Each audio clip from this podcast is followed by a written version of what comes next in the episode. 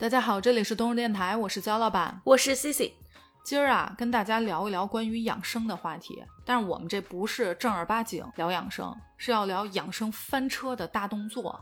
这两年养生开始低龄化了，基本十几岁的孩子都已经开始养生了，恨不得知道的比咱们都多。但是不是正确这个东西，有待实操。但确实是比咱们那会儿养生的启蒙要早。我小时候啊，吃什么东西就喜欢吃什么，就不喜欢吃什么很明确。嗯就你说这东西再好，我不喜欢，我就是不吃。但是现在的小孩儿，你要说这东西对身体好，像豆豆，你说这蔬菜对身体好，那肯定疯狂的吃。为了身体吃，对，像豆豆这发小说这个，咱们从小湿气太重了，得穿袜子。自打说了这个事儿以后，春夏秋冬睡觉，小孩都把袜子穿上。像我小的时候，就完全不会说顾及什么身体好，说咱们出了汗以后不能扇扇子，那热恨不得就得疯狂的在电风扇前面。咱们小时候，一个是没有这个概念，再一个活得比较肆意。现在呢，可能也是因为疾病年轻化的问题，所以孩子也都比较关注自己身体健康，就怕活不到高考那一天，是吧？就非常想高考，可能还是比较理性，为了自己身体。咱们那会儿比较任性。你是从什么时候开始说有养生？听到这个词儿以后有这个意识的？说实话，我从来没有一个节点说，哎，今儿我开始要开始养生了完全没有。我呢，从小因为是跟姥姥姥爷长大的，我姥爷有一个习惯，那会儿啊，大家都订报纸，我姥爷呢有剪报的习惯，每一篇报纸他会有专门的这种健康专栏儿。我姥爷会把他觉得不错的，甚至是自己需要的，专门剪下来，剪下来之后，不是，我姥爷是贴在一个铜卡纸上，搁在玻璃底下。咱们那会儿小时候桌子不是底下搁一个玻璃嗯能看见的吗？除了照片之外，每周都会换养生的板块，它会剪出不同的形状贴在上面。那每周还会换纸板儿。它除了纸板之外，也有贴本上的。那我小的时候，我现在印象不深了，有类似于比如说要多吃黄瓜，黄瓜怎么对身体好这种东西，这是我最早的一个概念，是说吃什么东西对身体好。但其实我不太知道什么是养生，而且我觉得养生的概念可能也是咱们岁数大了之后才有的。我呢比较，关注养生了，前几年开始关注饮食健康，但是我确实在初中、高中那一会儿开始，我对中医这一块就比较感兴趣，我也比较信，但是我倒也没觉得自己这起步也。算早了，上中学的时候就已经开始了解中医这方面，可能就是因为老生病，有意思你知道。吗老得看。我小时候呢是外婆呀、看这夕阳红，我外婆是会拿一个本儿速记记下来，对，记下来。那时候就没有现在能中间停一下这个按钮，要停的话，估计我外婆一整天可能就忙活去了，根本看不完。我姥姥爷也看夕阳红，后面呢就出现了这养生堂了。嗯自打这养生堂出来以后，我觉得这中老年人群就开始全国风靡，对中医一下就风起。没错。我身边啊，确实有一个朋友困扰到他了，是因为这养生堂。嗯，怎么着呢？他妈妈呀是在外地生活的，然后看养生堂以后，就发现自己可能身体某一部分不太好，就挖掘出自己这个病来了。嗯越对呢，越觉得自己得了这个重疾了。那会儿的养生堂相当于现在的百度，对，然后他就发现这个可能医生说的几种诊断，都是自己判定了自己确实可能身体某一部分不舒服，嗯然后根据这个养生堂自己给自己开始诊断了。嗯诊断了以后呢，就非得要来北京看病。哦，看病不说啊，这挺麻烦，订酒店得订到哪一个医院的那个酒店，然后另外呢，那时候就是得排队去挂号，早上起来五六点。费劲的，这一看就得是大病，还得专门来北京看。这个养生堂里面的专家当时是肿瘤医院，这一听一下大病了，挂同款专家，不是同款，必须是这个专家，嗯让这个我这朋友给他查，查完了以后呢，住在这个医院附近的酒店，然后再倒去挂号。医生家里去。挂了号以后呢，确实还挂上了，这还真不错。挂上以后呢，到医生这儿还没等人医生开始问你你的病情呢，他就已经开始描述自己了，嗯嗯描述自己这个病情，然后起因、经过、结果，最后已经判定我这就是某一种癌症了。并且我的 reference 是您上养生堂第八期的第二十分钟的哪一小段儿。对，反正医生呢就跟他说，如果是这也前后有个几个月，说如果说您这么严重的一个病了，可能您已经就走了，嗯，所以医生就给请出来了。医生就直接就是这是心理疾病，您可能不在我们这科，最后就算给轰出来了。哎，这医生算是可以的了，劝因为退我觉得像肿瘤医院，医生没给你打出去，或者白眼儿没翻你，已经是不错了。估计态度不好，嗯因为最后的结果呢，医生给劝退了，确实人家也是慕名而来，嗯然后自己把这自己失望了。病情呢还头头是道，嗯然后最后我还跟我的同事说，我说实在不行，咱确实得看看心理科。经常现在老人会有那种觉得自己可能一个小病，然后放大化，就简直弄得上上下下天翻地覆。我身边还不止一个嗯是这样的。我觉得也能理解，因为人到了岁数之后，最怕的就是这个，他所有的注意力都在这个身体健康上头，所以你容易多想。别说老年人啊，我曾经就因为一个小病上网这么一查，我感觉我那可能跟癌也离得很近。所以啊，那会儿老年人的养生堂就是现在年轻人的百度嗯一样的。说到这养生堂啊，感觉得有一两年的时间，那段时间养生堂真的很火。无论说是咱们年轻人，还是说爸妈那会儿中年的情况，还是说老年人，全民都在看。他真的是凭一己之力，直接把中医这个概念给炒起来了，一下就推火了。然后那个时候，我最大的感受是，北京开了好多中医中医馆并且中医院以前我觉得小时候都没人去，后面真的是排队非常非常难挂一号难求，对，嗯那两年中医一下就火了，但是一定是有好的大夫，一定是有那个滥竽充数的。我不知道你记不记得，但这个应该比养生堂是不是还得前头一些呀、我跟你说一名字，你看你知不知道是谁？张悟本，你有印象吗？还真没有。张悟本那个时候在咱们国内那叫一个火，就直接被炒的那真是当红专家，各大电视台争相采访。然后他出的那些东西，我现在印象深的啊，书绿豆治百病，就是你但凡有任何的问题，你就去给我喝绿豆水去，绿豆汤就肯定没问题。你就每天坚持，天天喝，治百病，什么病都没有。这是类去似毒，类似有点这意思吧？是绿豆水还是什么生吃洋葱之类的？我当时肯定做不了的。印象不深了，就是类似于这种。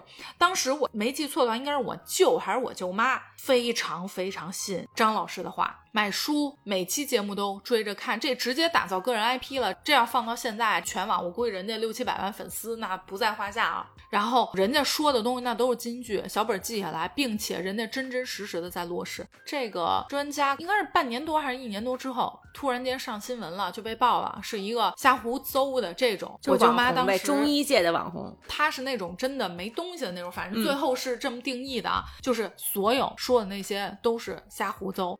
我作为一个小孩来说，我都觉得挺谬论的。就比如说，我真的不记得是绿豆水还是生吃洋葱这个事儿了。这东西真能行吗？天天这么弄下去，我能受得了吗？反正我就确实是执行了很长一段时间，直到这个人上了新闻才告一段落。放弃了。嗯，在中医火的那几年，有一个概念，一个关键词祛湿，就感觉每一个人，你身体所有的问题都是来源于一个字。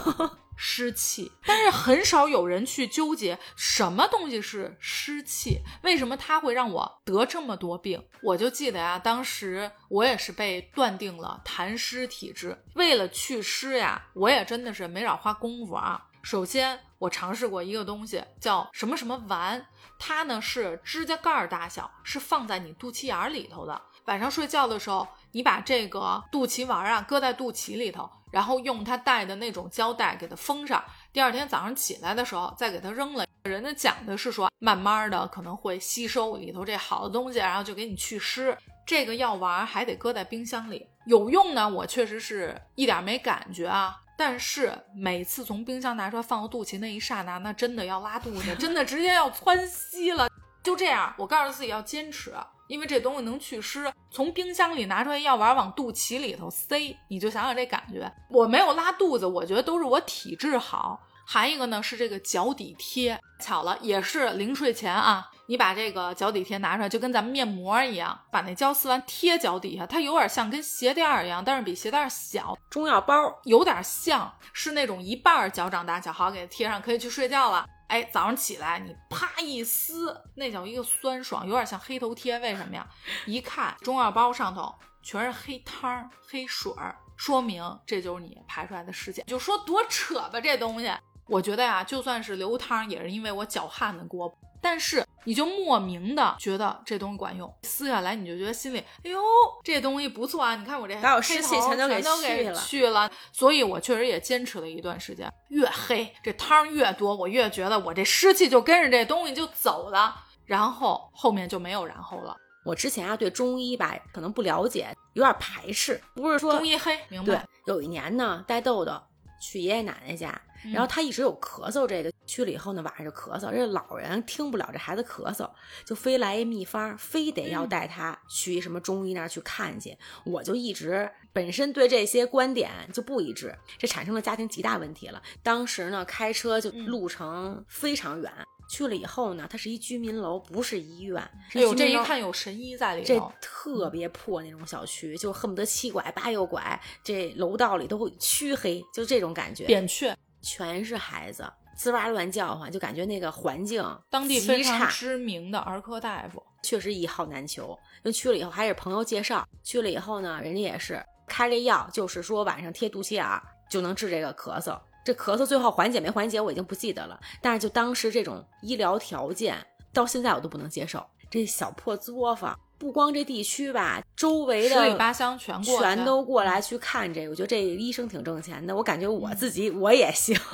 我觉得呀，有可能是另一个账务本，但是也有可能人家真有两把刷子，因为确实真的民间是有高手，并且他也不是在大医院，但是这种人少之又少。所以你说这大夫医术怎么样，我真不知道，但是人家可能别墅肯定是都买上了。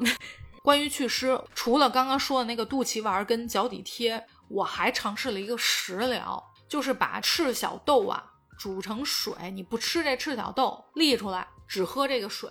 我那会儿已经达到什么？我完全不喝水，我天天只喝这个红小豆水，一天大概至少两升多吧，就天天喝这个。感觉自己身体整个有变化吗？我就感觉我越喝越肿，水喝太多了。我觉得平时要是喝点水，照我这量就还行。但关键是吧，本身这个豆类啊，确实挺容易让人胀气的，也比较容易，比如说不消化。虽然我没吃这豆，但是喝这水呢，其实也有点那种精华。那阵儿真的，我去哪儿就见我那一大缸子。我有印象，因为有一个大瓶子，然后里面灌的是那个水。我当时还说你这里头是灌的是什么？还以为是好喝的。确实也跟我说，让我回去也这么煮。确实，我这人比较懒，所以也没喝上你这红豆水。你别说，挺麻烦的。我每天煮出那一大锅，还得分装，然后出去还得带着。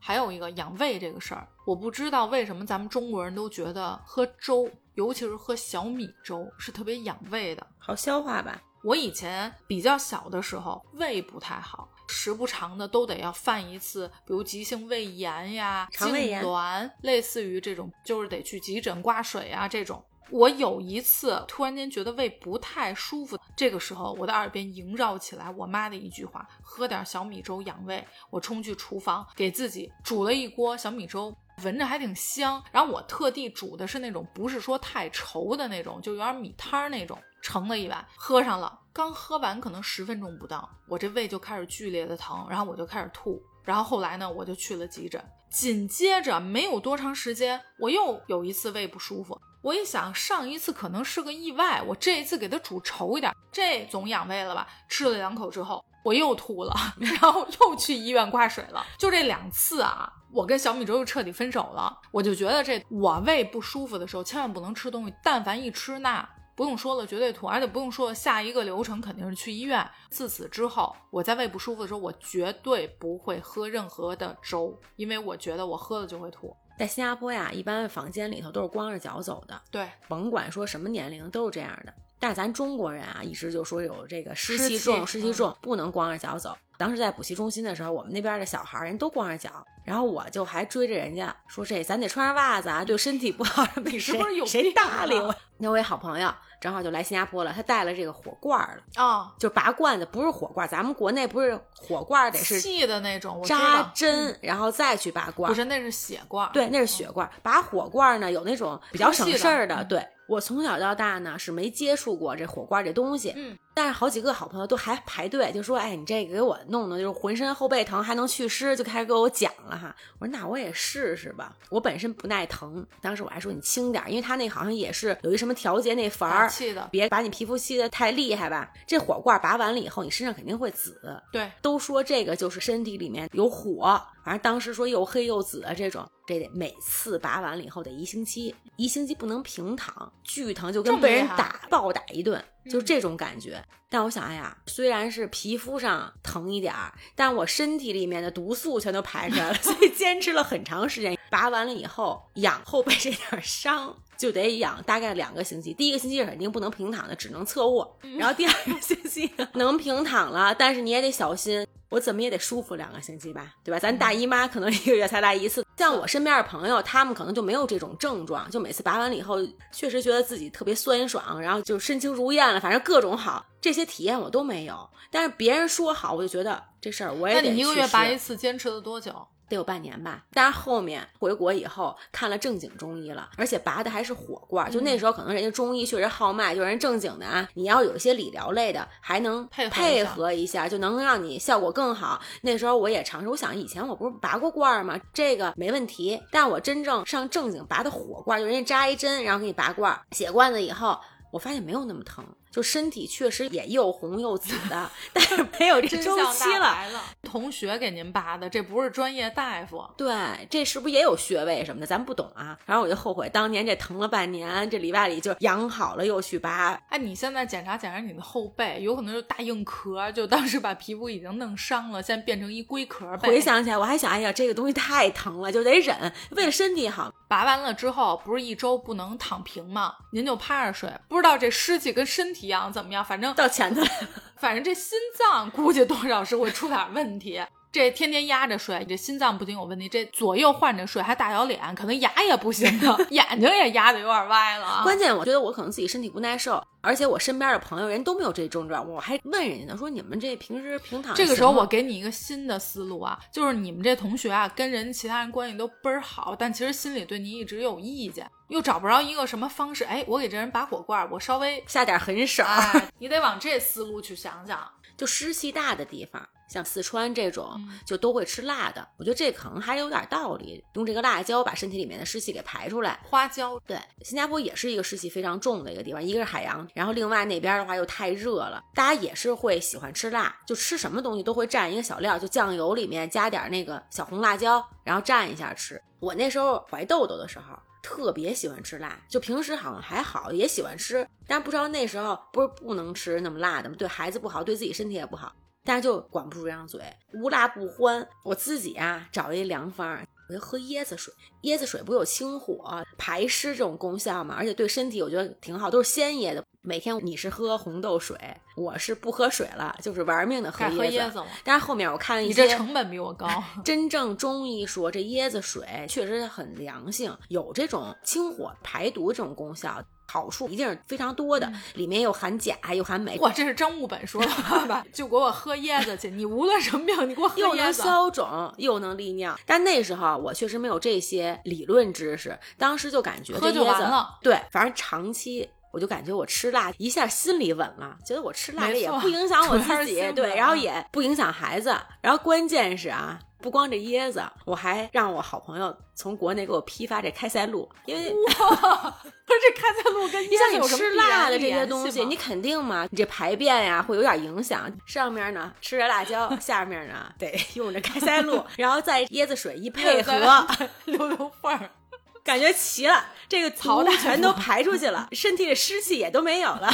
所以我自己给自己这么研究了一套适合我的。完了，我跟你说吧，就我自己没有什么体会，但是豆豆一出生，这脑袋顶上抱着椰子就出来，顶椰子，确实是一个特别嫩这个小脑袋瓜上椰子壳主人型的感觉，说什么 特别嫩，这不好事儿吗？但是在月子里头开始脑袋顶上起这种就有点像咱们青春痘，嗯但是它不是红的，就是它会脱落。嗯，然后那时候呢，就带他去医院看，人医生也没有什么特别好的办法，就有一个婴儿油，你脑袋上也不能给他用什么那些沐浴露嘛，你知道这婴儿油主要成分是什么？是椰子 椰子油，然后就会给他涂在头上，等着椰子变成人，等着嗯那个那层皮儿，掉然后自动脱落。就嗯你拿毛巾啊、纱布呀、然后给它往下捋，然后这得差不多一个月吧。我当时我就开始后悔，排毒排湿不知道，反正都在孩子这脑袋顶上全嗯都出来，体现了出来生了一椰子出来。你应该吃着辣，喝着椰子，用着开塞露，再拔着罐儿。拔完之后，我想让你告诉我，就孕妇能不能趴着睡觉？这孩子 企鹅生出来得，我突然想起企？鹅那个姿势。反正七个月估计可能也就差不多，有没有痘痘可能也挨不一定。到 对，挨不到七个月，我五个月差不多就完事儿了。您那肚子顶着，主要是脑袋挨不到枕头上，我看你这颈椎也快完了，还得按着摸。你也没了，别说痘痘。我妈还有一神的，你知道酸枣仁儿吗？棕色的硬皮儿的，可能是，反正颜色有点深。我问完你，我后悔了，因为我有点想不出酸枣仁长什么样。我妈呀，因为睡眠一般，有一段时间我妈睡得尤其不好，但是呢，又不想贸然的去吃一些促眠的东西，怕有依赖。这个时候呢，我小姨就跟她说：“你得喝点酸枣仁水，说这东西特别助眠。我就是喝这个，我这睡眠完全没有问题了，恨不得八秒钟就睡，非常棒。嗯，植物性的安眠药。我妈一听这好呀，立刻弄了一兜子酸枣仁儿回来泡水喝。当时呢，可能是晚饭之后，我妈就喝上了。我妈开始打哈欠，就不行了。我这效果我感觉我得来点儿。我就感觉马上磕头了，就给她困的呀，眼睛已经眯上了，根本就睁不开了。上去睡觉去了，之后第二天跟我说，这酸枣仁水太棒了，以后可以作为每天长期的对必须要弄的。然后从那之后呢，就再也没管过用。我觉得呀，是我妈的心理作用。跟红糖水有一样的效果。从小就是大姨妈的时候就得喝红糖水，我也不知道为什么，一喝红糖水就感觉肚子也不疼了。我喝红糖水从来没有管过用，现在咱们想一下，它这个啊，当然喝热的一定是好的，但是重点不在加不加红糖，基本上它俩的共性是属于比较有心理作用。当然，酸枣仁促眠这个事情我也是听说过，但是一定是达不到我妈那效果啊！喝下去之后跟安眠药似的，直接就倒了，恨不得那就没有那么失眠了。没错，你像红糖的话，就你本身大姨妈的时候喝点热水肯定是暖肚子嘛，但是红糖水其实完全没有说止痛的这个作用。没错。所以如果说你是因为疼的话，喝着红糖水，我感觉是八竿子打不着。嗯但从小给咱们的一个印象就是，你大姨妈的时候只要一喝红糖水，你这肚子就能不疼了，有一个可能性，嗯就是把止疼药磨成粉粉，搁在红糖里头，还是加药。管点用。我记得我特别小的时候啊，特别流行传销，然后传销的基本上都是保健品。有一个品牌印象特别深，叫仙妮蕾德，你有听过吗？必须的，我妈得吃了感觉十年的仙妮雷德。是的，我小姨也是，家里头有嘛，说小孩不能吃这个，有什么柠檬茶包，各种各样的粉儿，然后做的包装的，在当年的时候还都挺好看的，就感觉不是药。我老有那冲动，想自己去偷偷尝上去。然后对身体什么内分泌啊，这个好那也好，然后也是有美容的功效，排便呀、以心脑血管，反正就是大感觉全乎人儿了，然后小时候我想吃吧，小孩还不能吃，还特别好奇这个东西，因为传销的关系嘛，所以后面好像就没有了。现在还有吗？有。实不相瞒，最近我妈正好在吃，这是小时候的事儿了啊。前两年的时候，我感觉我去日本的时候啊，就帮朋友带保健品，就带疯了，五花八门的保健品，像美容、胶原蛋白、酵素，反正乱七八糟的吧。我吃了以后呢，我同事还说，哎，说确实你这感觉最近是不是胖点儿了？还不爱听，咱们都是以瘦为美嘛。我说呀，那是不是我吃这胶原蛋白，我这脸上这胶原蛋白长起来了？嗯就是有点这种心理作用。然后我一好朋友当时吃了一种能抑制吸收的这么一种药，白云豆。说吃了这个药以后啊，就你可以随便吃了，就敞开了吃就行了。我这好朋友多年减肥，就觉得哎呀，终于我找着一个能既吃又不胖的方法。就开始玩命，敞开了吃了。一个月以后，体重长了二十斤。补剂这个东西，长期吃对身体一定是有用处的，但是主要还是要着重看吃什么、怎么吃。我觉得补剂的这种吧，还是钙或者说维生素这种。像我当时吃的时候，都是什么美容啊，增加对美容类的，就不是咱们正常身体所需的这些。我从小呀偏科特别厉害，这数学啊、理科怎么学都学不明白。虽然比较小的时候不是太体现，但是我明显已经有感觉，我对数学基本上提不起来兴趣。我呢，这人小时候又特别要强，我就天天盯着那数学研究，拿我的这成绩跟人全年级第一去比去，我就天天抠着这个数学题。后来我就发现我们班有一个同学啊，之前数学水平跟我差不多，突然间我就发现一个暑假回来，他的数学跟我们班那第一的差不了太多了，一下就开了窍了。我当时就疑惑，我就跑过去问他，我说你这个我怎么感觉有变化呀？一个暑假，我说你是做哪套题了，还是怎么回事？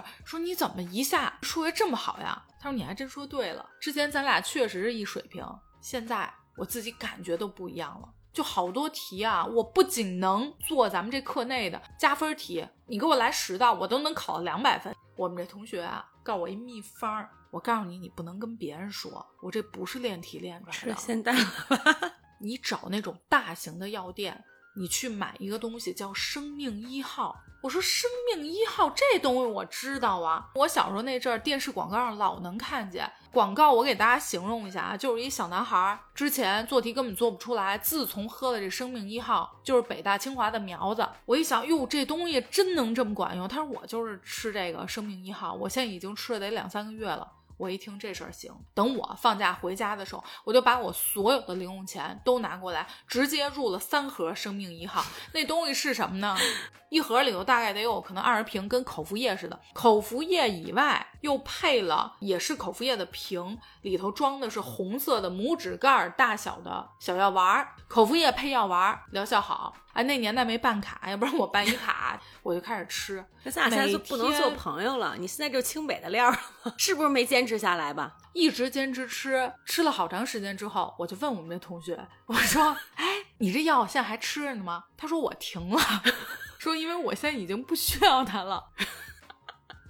我说我这个吃了，现在得两个多月了。你吃多长时间啊？他说我先后可能也差不多三四个月。我自从数学学好了之后，我就没吃了。我说哎，我这怎么一点反应都没有啊？就昨天老师出那大题，我怎么一直都想不出来呀？我同学看了我一眼，问你不会是买着假药了吧？我说不能啊，就我们家门口那个，我之前感冒啊什么，对，都是在那儿买的呀。他说那我不知道了，那我确实吃完之后数学好了。当天说完之后，我晚上在服用我生命一号的时候，我就发现呀，我那个装药丸的口服液里头有沉淀，没剩几粒儿了，往外倒的时候倒不出来了，我就翻过来拿这瓶底一看。长毛了，我以为过期了呢。长毛了，直接粘一起了，完全。我说哟，不会是我这药变质的问题吧？我又坚持了那么一两个月，就在这么坚持不懈的服用下，我的数学依然没有学好。我也不知道我那同学是，我猜测啊，应该是恰巧他开窍了，恰巧那段时间他又吃了生命一号。我希望听众们能给我们留言啊。有没有在那会儿吃了生命一号，并且指望利用生命一号能学好理科的同学？麻烦我刚才就准备向你们家楼底下一会儿走的时候给豆豆买几盒。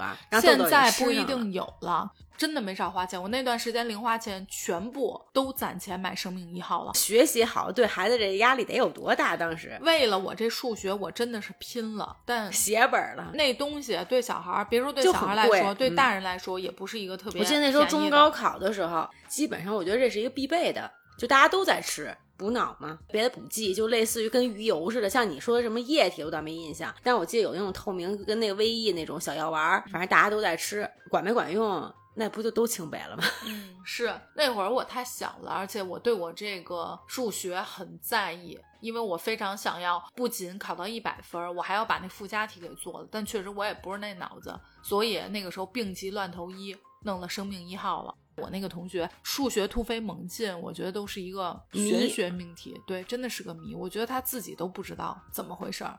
有一阵儿特别风靡精油香氛疗愈法，到现在都特别火爆。精油确实是某种程度上面是有疗愈的这个作用，但是我说的这个跟人那肯定不是一回事儿啊。我当时十几岁之后开始睡眠就不太好，然后呢，我在朋友的介绍下。买了一个国外进口的睡眠喷雾，说是喷在枕头上面，你就不用担心了，绝对没有失眠的问题，一分钟之内肯定入睡了。买了这个同时呢，恰好我过生日的时候，我朋友送给我一个香薰仪，这个是有点像加湿器一样，把香薰滴进去，是嗯薰衣草的，因为都说薰衣草助眠嘛。同时这个月收到了另外一个朋友的生日礼物。有一段时间特别流行一个澳洲的小熊，我不知道你有没有印象，嗯薰衣草色的。我恰好收到了一个这个熊，我当时收到的时候并不知道它是干嘛的，我就这么一拎，觉得哎呦，跟石头似的，怎么这么沉呀？这肚子里。后来才知道这个里头也是薰衣草的，嗯你睡觉的时候放在边上助眠什么的。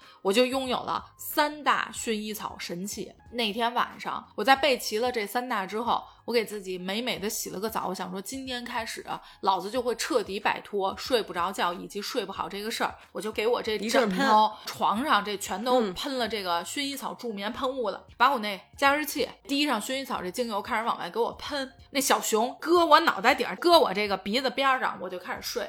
这一晚上根本就没睡着，给我熏的，我第二天鼻子又肿起来了，开始鼻犯鼻炎了 哎，你知道熏的有多难受吗？然后这几样东西全都被我压箱底儿了。后来我发现一消息，不知道是有个新闻还是谁跟我说的，这个薰衣草熊啊，肚子里头不是薰衣草吗？人家还说了有模有样的，你得先进微波炉里头加热多长时间，暖暖和和的，对你这睡眠特别好。它肚子里头是薰衣草的籽儿，所以呢，长期不去管它会生虫。嗯，然后我当时听到这个之后，毫无犹豫，把我这熊直接扔垃圾桶了，因为我也不想给它剖开肚子看它到底生没生虫，我会崩溃死。我这从此觉不用睡了，我在想想我这床上再趴满虫子，我这个精油疗愈史啊就永久的拉上了帷幕。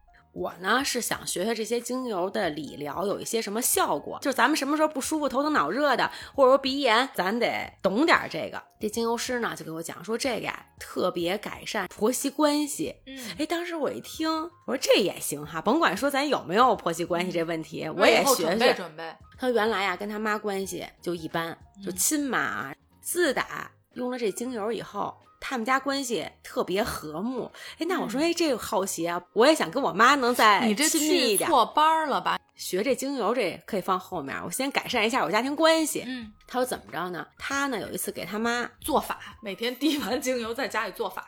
滴了精油以后呢，得按摩来的。然后他妈跟他就是那种说话，其实明明一好事儿，但是互相不会好好说话，嗯就他们俩一直都是嚷嚷着说。然后这天给他妈按摩完了以后呢，他妈睡了一好觉。第二天他妈起来以后，早上起来给他做一桌子早餐。他属于那种睡懒觉，每次他妈都啊早餐做好了跟他嚷嚷这种。哎，这其实早上起来没叫他，起来以后呢，感觉哎呀，就是笑容满面的对他、说这怎么着了？我是做什么错事儿了？他妈说，哎呀，昨天晚上呀，我这觉睡得太好了，太舒服了，觉得这按摩你这学这精油这没白学，真真不错，确实太助眠了，特别支持他这职业。这个事儿以后，他时不常的就给他爸他妈按摩一下，这家庭关系啊，整个就改善了。这精油我得买啊，你与跟妈妈关系好之间只差一一瓶瓶精油。我说那婆媳关系咱问问怎么回事儿啊？婆媳关系啊，比跟妈妈关系还能改善的更好，得两瓶儿，跟妈妈一瓶儿就够。得买一套。我听啊这样。说怎么着呢？说原来啊都是看自己儿子顺眼，看这儿媳妇儿差点意思呗。当时我就想的是，我再买一瓶精油，我也给婆婆是不是按摩按摩，这关系就好了？她说不是，你给婆婆按呀，怎么按怎么都舒服不了，就你手轻了手重了都不是那么回事儿。就一盒精油你得搭配，然后让你先生给你这婆婆按，哦，就是你先生怎么按，他都感觉我真觉得你去的不是正经的香氛疗愈哎，我这么一想，哎，这也有道理。不光是让这先生能给这婆婆按背，你呢？你干什么呢？嗯你得给拍视频。你拍了视频以后，哦你还得给你这婆婆发过去。哦，就是你这一个月，让如没他发到，相亲相爱一家人里头。对，然后炫一他自己不光炫，他自己还赏呢。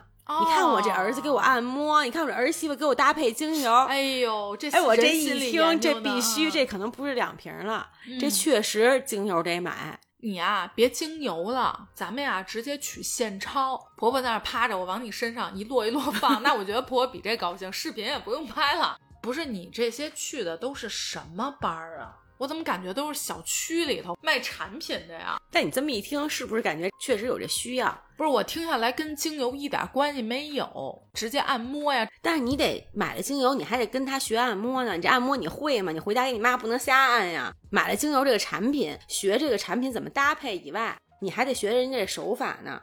我觉得这人呀，最早应该是做传销出来的，洗脑这方面我感觉还上来先给我洗脑呢。啊、你最后买的吗？没有，那就行，要不然下一期录的就是消费者上当那个。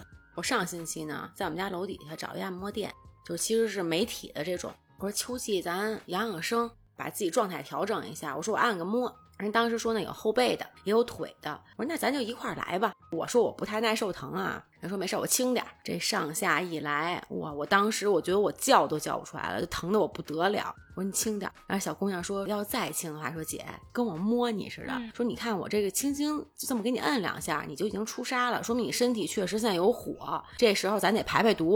我说那行，咱咬着牙，咱就按吧，坚持我也不出声儿。我感觉等我从摁的时候，如果不出声儿，这毒素该淤积了，没给它叫出来。当时呢，咱是趴着，是摁后背嘛。等我起来的时候，我说话就已经有点儿跟感冒了似的，鼻子已经不通气儿了。趴久了，等我第二天一早上起来，我就感觉我这嗓子一下就肿了，连话都说不了了。嗯我就跟我好朋友说：“我说哎呀，我说我这昨天本来想排排毒、养养生，然后结果呢，这嗓子还不行了，一下肿了。”他说：“哎呀，你可不能瞎按。”说当时他坐月子的时候啊，找了一个按摩师上家里来给按来了，按完以后他觉得特别爽，就特别舒服。然后第二天他就发烧了。说这种按摩的这种，你还真不能瞎按，得去正规的中医理疗或者什么的。就自打那天按完了以后，嗓子肿了不说，前三天基本上都不怎么能说话。到现在啊，我这嗓子依然没有完全好利索。然后另外来说，这不是后背已经都红了吗？人当时说你这出痧了，说得稍微用点劲儿，这出痧了以后对身体好。姐，你忍一下啊！我这忍完了以后，我这又是赶上当年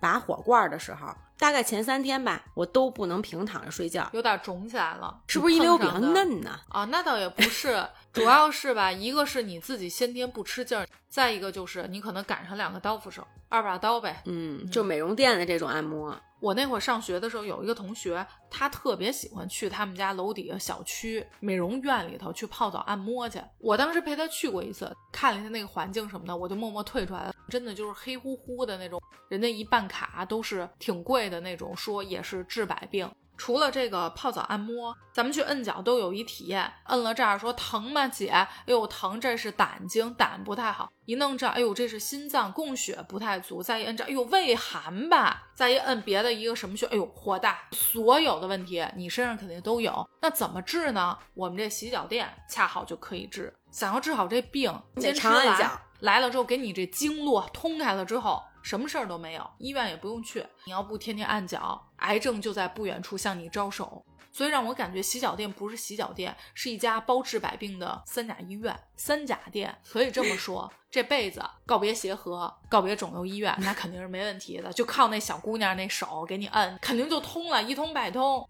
我朋友说：“我跟你说一养生的妙招。”他说：“你呀、网购一个鹅卵石那垫子，你每天呀、早晚在这垫子上走路，无论多硌多疼，你坚持，只要坚持下去，你身体绝对有改善。”我说：“哦，行。”然后呢，我把这事儿当做好玩的一样讲给我一同学听了。没想到我这同学走心了，真买了一个在家里头走。下一次见面的时候，他跟我说这事儿了，说你可千万别买，千万别弄。我说啊，我说我就跟你当一乐事儿讲着玩呢，你真买？他说我真买了。然后一脱鞋，我一看那脚肿的呀，就感觉都有点紫色。我说你这脚怎么了？他不就你那鹅卵石那个？说我这几天不能下地，一沾地钻心的疼。我这确实得去洗脚店了，人家得修修脚啊，这脚底下都已经长茧子了，我估计。他还没到讲的那步呢，嗯因为坚持不下去，刚弄完第二天脚就已经红肿成那样了。讲子呀，他得坚持个一年半载的，这到时候啊，天天得修那讲子，。得去死皮。没错。还有一次是我不知道哪个叔叔跟我说，哎呀，说我这颈椎病啊一下就好了，自己给自己治好了。我说怎么回事？因为我也有颈椎问题。他说你睡觉不能枕枕头，坚持那么一阵儿，颈椎病就好了。我当天晚上我就把枕头抽过去，我就说我坚持一晚，睡了一晚，第二天直接脖子动不了了，特别的疼。所以跟大家说啊，想说颈椎不难受，千万不要说枕特别高的枕头，以及不枕枕头这两种极端都完全不行啊。反正我试验完 是肯定不行，我不知道我那书是怎么回事，反正在我这儿是完全不行的。我不知道你有没有听过，有一种调整内衣是治病的，就那种美体的内衣嘛？对，但是这个内衣不止美体，它治病。就那时候特别流行美体的那种，能把什么肚子上的肉也勒回去，然后腿还能细两圈。你说的这个是调整型内衣，跟我说的这神医不是一个医。我有一个朋友啊，之前买了一身调整内衣，拿着这衣服跟我说，我这衣服可不是一般的调整内衣，一般的这种起到你说这作用，但我这治病。我说这治的是心理病，他看我说不是，我这真治病，没跟你逗。看我这内衣里头啊。加了什么远红外什么什么东西，我也听不太明白。就这内衣啊，只要你穿上了，心脑血管疾病这辈子是不可能找上你的。平时这保健就给你做了，所以你这都疏通了，是不可能有问题的。另外，你有这个湿气的问题，一并给你解决了，穿上这衣服就完了。再一个胃的问题，好，这科技得发展成什么样啊？我这一听，我感觉不就差这一件内衣。反正他这衣服不知道是不是出自于那洗脚店，反正就是包治百病了。你要再配合上这个办卡按脚，我跟你说，这辈子活到两百岁就一点问题没有，医保都不用交了，停了吧，直接。他就说这个真的特别管用，说我这还没开始穿呢，我这开始穿起来之后，我跟你说要好的话，你也买一件穿。我说行。然后后来下一次见的时候呢，我就发现。这怎么这也不说了？他早就不穿了。我说为什么呀？他说别提了，刚开始穿两天，我就开始长痱子，痱子刚好湿疹起来了。我说哟，我说这是夏天捂的吧？他说我问人家卖衣服，人说不是，这是排毒呢，往外发呢。发完之后你这就没问题了。所以呢，我当时又坚持了，但实在是坚持不住了，因为我那皮肤病已经严重到根本没办法了。然后我去看医生了，医生跟我说，你这把这衣服停了，应该也就好了。没穿这衣服一周多之后就自愈了，也没吃药什么，包治百病这个不知道疗效，反正没体现出来。穿的时间还是短，这要穿时间长点，可能确实能体现出来。我估计啊，再穿的时间长点，估计这身上该落疤了，落疤不好看，我就准备给他介绍一纹身师了。哎，我还想起来一个，你记得有一段时间特别兴那种，好像日本还是德国戴脖子上的，什么戴手上的那个瓷的，对对对，那还巨贵，我记得特别贵。然后说戴在脖子上之后治疗颈椎病，说颈椎病，而且那时候好多人戴脖子上那个是治颈椎病，我要没记错的话，手腕那个好像是治心脏还是什么的。那会儿反正传的神乎其神，我爸妈当年也入过这个坑。具体当时戴的时候怎么样不知道，反正现在依然俩人颈椎也不是太好。那年代我觉得我还戴过呢，但是我没舍得买那贵的，不是便宜的也有，那个是日本的，对吧？你上西单明珠弄了一五块钱的是吗？那东西当手链戴，那东西 那会让你犯病。当年戴什么感受啊？没什么感受，就我记得东方广场嘛，那底下有一个店，还是品牌呀什么的。还特意到商场买去了，就是在那儿去问的时候，人家当时特别热情，就非想让你尝试尝试。但你想那时候小孩嘛，谁颈椎有什么问题呀？然后我当时倒没在那个店里头买，我是边上，反正也不知道什么具体在哪买的忘了。反正我记着我手上带了那么一个，也是说是瓷的这个。那时候作业多呀，这手腕天天写作业什么的，我是想治治我这胳膊，有时候写字确实没有什么缓解，我印象。人家东方广场卖的可能是正经一牌子，我估计啊，你是在王府井就有好多那种小摊儿，游客买东西什么，我估计你是在那边。五块钱一根儿，我也就舍得三五十。再一个就是好多人手上习惯戴一玉镯，我最早是以为觉得好看，后来我发现好多人他是为了养生，大多数人也说不出来个一二三，但是就说玉特别养人。嗯，不光是玉吧，什么蜜蜡呀这些东西，每个人戴上以后，它成色不一样。就你身体要好，它就很润；但你要身体不好，可能你就变黑了。你戴的倒 不会变黑了，就是它好像没有那个色泽呀什么的。你去买这些东西的话，人家会给你讲一些，就是你适合什么样的石头，对什么材质的石头来帮你，就是给你算是量身定制吧。可能你就适合戴玉，他就适合琥珀，他又适合蜜蜡。那可能还得不光是说身体这方面。啊，可能跟你这个生辰八字啊什么的，怎么能改善？你有什么需求呀？哦，带什么紫水晶？对呀，就是它能影响你的运势。然后另外的话，你像玉的话，可能你戴了以后能帮你把这个身体啊怎么，反正有这个说法。你要具体我说不出来一些道的。有一度我觉得这特别流行吧，对，带什么各种不同的水晶啊、玛瑙，比如说它是治哪块儿的，然后治的同时帮你旺哪一块儿的运势，反正讲究特别多，综合到一起了。包括你自己身体上的，然后你运势上想求点什么，嗯，这这咱俩这有点偏僻啊，感觉。咱们下一期录节目的时候，咱俩呀，红外的磁链儿得带上，玉手镯带上，包治百病内衣得穿上，咱们这精油得咱们熏上对得熏上，咱俩一人手里再抱一熊，完美了。再睡了可能就 这完美录着录着先睡不了。，那下一期是咱们最后一期节目，主要是那个酸豆角那水不能喝上，那就直酸接睡枣仁儿啊，酸枣仁酸豆角。